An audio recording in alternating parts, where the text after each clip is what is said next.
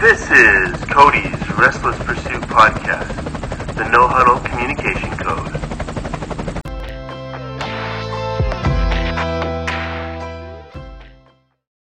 Howdy! This is Cody's Restless Pursuit podcast with the first No Huddle Communication Code. The No Huddle Communication Code is an extension to Cody's Restless Pursuit Podcast Pursuit Drill. The Pursuit Drill is intended to learn from the experiences and lives of some outstanding coaches, teachers, leaders, and mentors while having conversations on life, leadership, and football. The No Huddle Communication Code is geared toward a briefer message from myself about aspects of life that I believe have helped form me as a man, leader, teacher, and coach. The name is a homage to the no huddle offensive system I've developed based on a coded language to communicate plays on the field. Cody's Restless Pursuit podcast was created to help me in my restless pursuit of doing what is right, doing my best, and showing others I care. I pray this podcast may help you in your life's restless pursuits. Four score and seven years ago, our fathers brought forth on this continent a new nation, conceived in liberty and dedicated to the proposition that all men are created equal. Now we are engaged in a great civil war, testing whether that nation, or any nation so conceived and so dedicated, can long endure we are met on a great battlefield of that war. We have come to dedicate a portion of that field as a final resting place for those who here gave their lives that that nation might live. It is altogether fitting and proper that we should do this. But in a larger sense, we cannot dedicate, we cannot consecrate, we cannot hallow this ground. The brave men living and dead who struggled here have consecrated it far above our poor power to add or detract. The world will little note nor long remember what we say here, but it can never forget what they did here. It is for us, the living, rather, to be dedicated here to the unfinished work which they who fought here have thus far so nobly advanced. It is rather for us to be here dedicated to the great task remaining before us that from these honored dead we take increased devotion to that cause for which they gave the last full measure of devotion. That we are here highly resolve that these dead shall not have died in vain. That this nation, under God, shall have a new birth of freedom. And that, that government of the people, by the people, for the people, shall not perish from the earth. Abraham Lincoln November 19th, 1863, Gettysburg, Pennsylvania. Dad, are we to the top of the hill yet? Almost. What's waiting for us at the top? The downhill!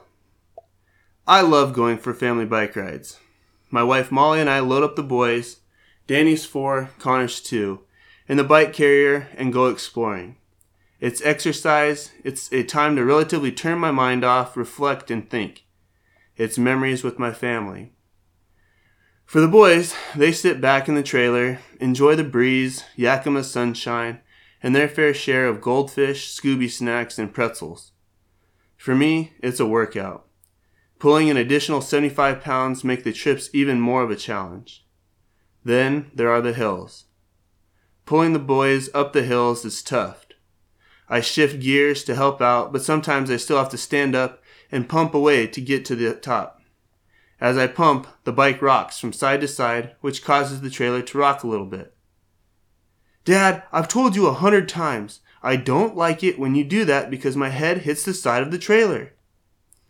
I tell Danny that I'm sorry, but I've got to get to the top of the hill, and this is the only way that we can do it. Plus, he's got a helmet on, so the subtle taps against the trailer are more annoying for him than painful. It's happened so much that I started to think of something else to help keep their mind off the rocking. Something that our longtime parish priest has said every Easter season for as long as I can remember somehow popped in my head on one bike ride. After every Good Friday, there's an Easter Sunday. After the pain and suffering comes the glory. I love it and I love Monsignor Ecker. So I started to teach them a new mantra while we're grinding up the hills. As I start pumping to get us to the top, I yell back to the boys, after every uphill, to which they reply, there's a downhill. Once I get to the top, I'm a bit tired and honestly relieved to have made it. The work is all worth it as I hear them laughing and giggling, enjoying the rush and speed of the downhill drop. They love it. It's pure joy, and they wish the whole bike ride was a downhill. But it's not, and neither is life. Personally, one of my life's greatest challenges is managing the highs and lows of life. When things are good, I'm good. But when things are bad, I'm bad. I'm an emotional roller coaster, resulting in me being a tough person to be around. Those I love don't know whether to expect Dr. Jekyll or Mr. Hyde. It's been hard on relationships, it's been tough on my career as a teacher and coach. It's caused me to feel like my own life is like riding a roller coaster. I wake up each day, strap into the coaster, and go along for the journey. Sometimes it's a slow, tough grind where I feel like I'm never going to make it to the top. Throw in that clicking sound of the chain pulling you to the top. Clank, clank, clank, clank, clank, reminding you with each clank that you still got a long way to go, and it's only the beginning. And then sometimes it's an exciting rush, exhilarating and joyful, with both hands in the air, screaming with endless happiness. And then sometimes the roller coaster is a little loop the loop with a little bit of a double corkscrew. My life being an emotional roller coaster crossed my mind on a recent bike ride. As we began an uphill trek, I shifted into a better gear, then just put my head down and pounded away. I wasn't thinking about anything else. Leg drive, breathe. You can do it. Keep working, focus, keep those legs pumping. You're almost there. Finish. Wow, that was tough. Dad, are we to the top yet? Yes, son. After every uphill, there is a downhill. And down we go. We build speed with each turn of the wheels. Breeze blowing.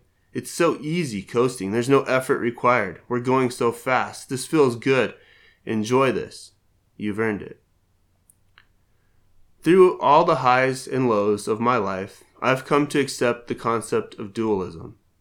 Dualism is defined as a doctrine that the universe is under the dominion of two opposing principles, and the division of something conceptually into two opposed or contrasted aspects. For me, learning to see the dichotomies in life has helped me to tackle the balance needed in my restless pursuit of the best version of myself. Discerning the delicate relationship between opposing forces has helped me to realize that accepting and regulating this complicated balance is important to live a healthy and productive life. And in a lot of ways, my bike ride adventures with all the hills has kind of been a metaphor for my 2020, and maybe yours too. There's been a lot of highs and lows and a lot of dueling forces at play. Personally, I experienced a shift in my career, moving out of administration and back to the classroom full time which has resulted in a much more enjoyable experience in the classroom, where I can share my enthusiasm for helping students with my deep love of history and working out and now math. This fall semester was one of the best in my entire career. However, it also came after one of the hardest semesters of my career, one in which an entire class of seniors, young adults, guys and girls who I grew to love deeply, I never got to actually see graduate or say goodbye and good luck on their new adventures. It pains me to not have been able to send that class of 2020 off in a special way, as that class was a full of incredibly special people. 2020 will also be remembered as the year where football didn't happen for me. For the first time in over 20 years, my fall did not consist of either playing football, coaching football, or radio broadcasting football from the sideline. It was really weird and uncomfortable, and I hated missing that special time with my players and coaches. But I also got to spend some special time with my family that was typically allocated to the football season. season. We went to the San Juan Islands in search of orcas during fall salmon runs, something I never could have done during football. We did home improvement projects, time consuming, labor intensive projects that would have taken too much time away from film study and game planning. The boys helped me dig up trees and move shrubs and even build a shed to help make our new backyard more spacious and accommodating for the two rompers. 2020 was supposed to be the year of two epic Irish Catholic weddings in our family. But thanks to the pandemic, it resulted in two modified weddings for my brother and sister. Neither of them were what they had dreamt of, but they graciously adjusted their plans to accommodate for life in 2020. And we welcomed two incredibly awesome, loving, and welcoming people and families into our own. Yes, indeed, 2020 was a year of uphills and downhills. And there are countless more stories like this for how my life was impacted during 2020 and I'm sure you have your own too.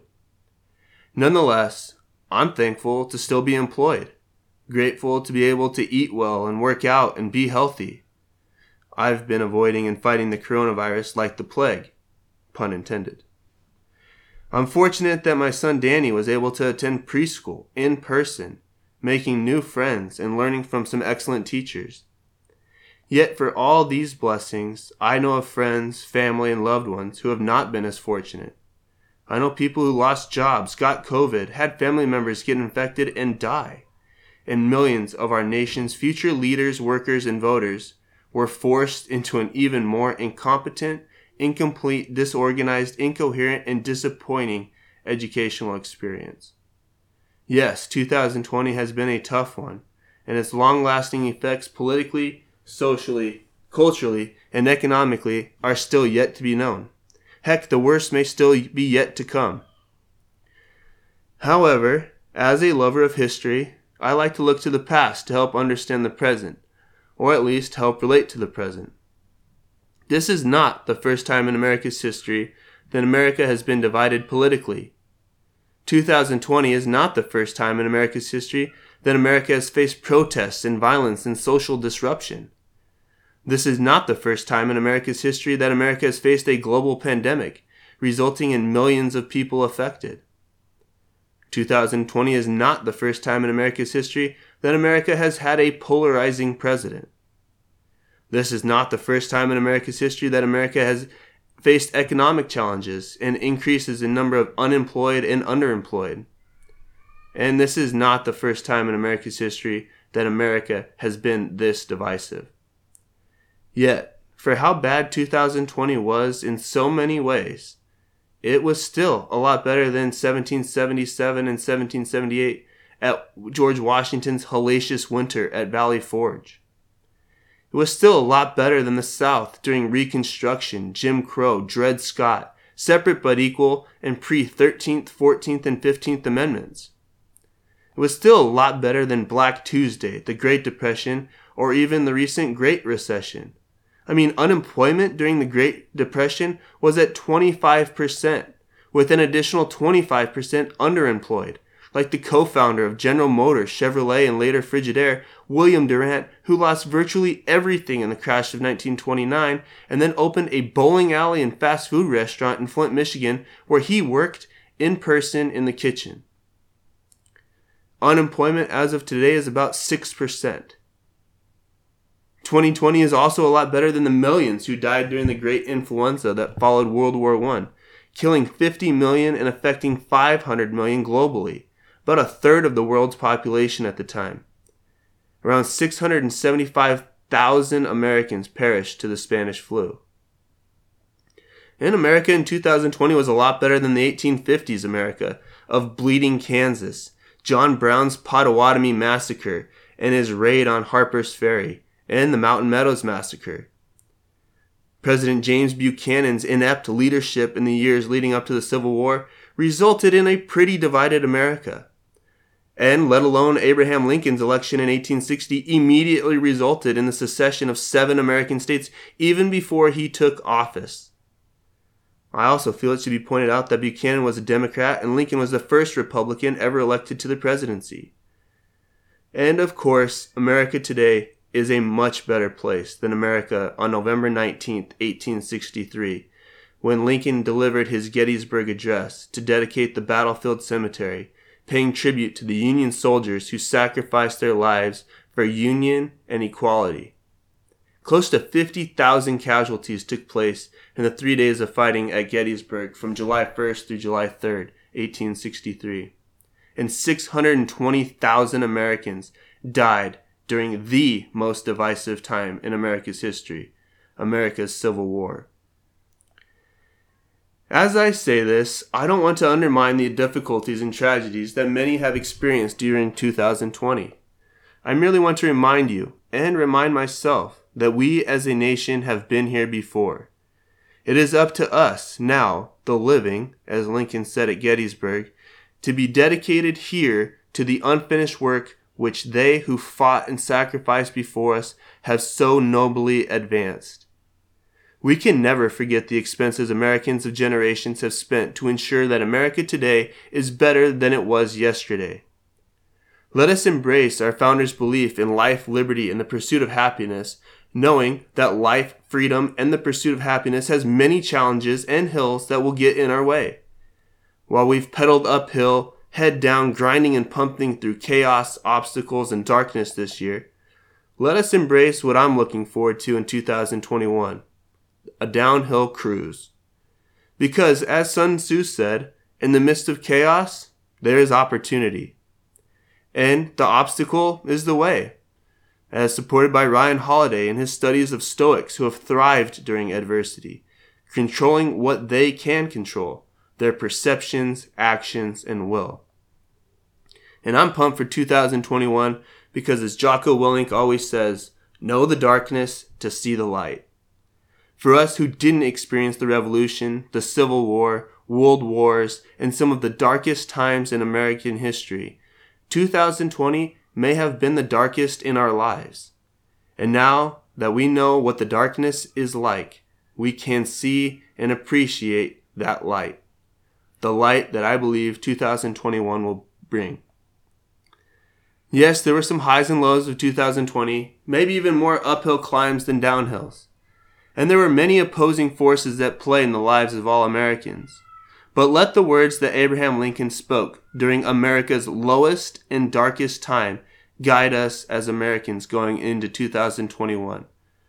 Whether you're Democrat or Republican, black or white, rich or poor, regardless of where you live California, Texas, Washington, Montana, New Jersey, Wyoming regardless, regardless, regardless, we are Americans, and it is in our DNA to not back down from a fight, to work hard, to make each other stronger, to not ask what your country can do for you, but what you can do for your country, and to never ever quit.